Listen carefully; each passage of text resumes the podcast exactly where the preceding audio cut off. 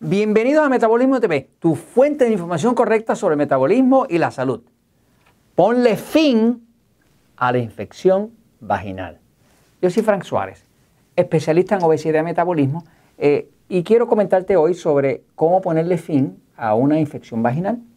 Es algo bastante común en la mujer. De hecho, si tú vas a cualquier farmacia en cualquier país, vas a ver una gran sección donde están todas las cremas, aplicadores vaginales para eh, combatir la vaginitis, las infecciones vaginales, el flujo vaginal, ese tipo de cosas. ¿no?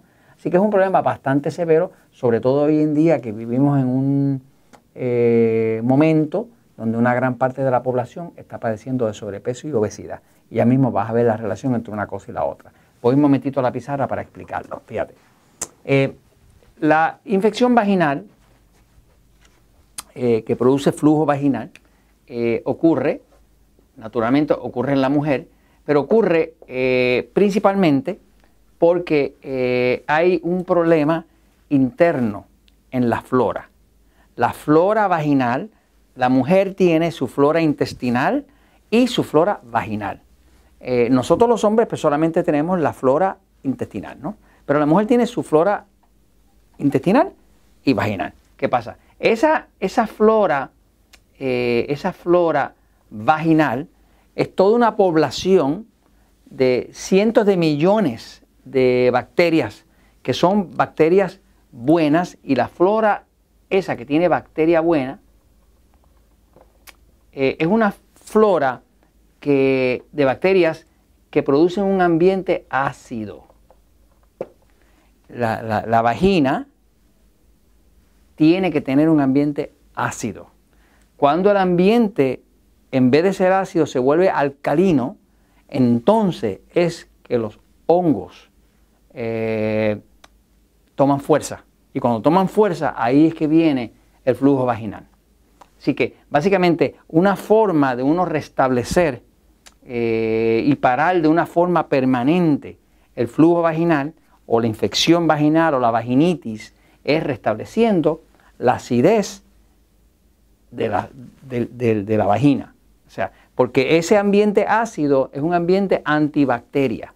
Ese ambiente ácido es un ambiente que va en contra de las bacterias patogénicas, las que hacen daño, las que causan la infección. En los países eh, pobres, eh, en los países de pocos recursos, por ejemplo, en Rusia, en Rusia, ¿no? Cuando una mujer tiene una infección vaginal, busca eh, yogurt. Y el yogurt, que está hecho con bacterias eh, que se llaman acidófilus, se llaman acidófilus. La palabra acidófilos quiere decir amante del ácido. Eh, así que las bacterias que hace el yogurt, que toma la leche y la convierte en el yogurt, los yogurts, eh, son bacterias eh, de ácido láctico. Y como son de ácido que crean ácido láctico, crean un ambiente ácido que no permite que el hongo cándida pueda sobrevivir ahí, por lo tanto separa totalmente el flujo vaginal. Porque lo que causa el flujo vaginal es la existencia del hongo cándida. Los hongos les favorece el ambiente alcalino. Eh, la bacteria buena de la vagina necesita un ambiente ácido porque ese es el ambiente natural de ella. Por ejemplo, en Rusia, si una mujer tenía, tiene una, infección vaginal, pues busca yogurt, que tiene su bacteria eh, creadora de ácido láctico, se pone yogurt eh, dentro de la vagina y eso le para la infección. No tienen aplicadores, no tienen ese tipo de cosas. Eh, hay países donde en vez de usar esto, las mujeres de, de recursos sencillos, pues usan vinagre es eh, agua con vinagre y ese vinagre que es ácido, cuando lo ponen dentro de la vagina, para la infección.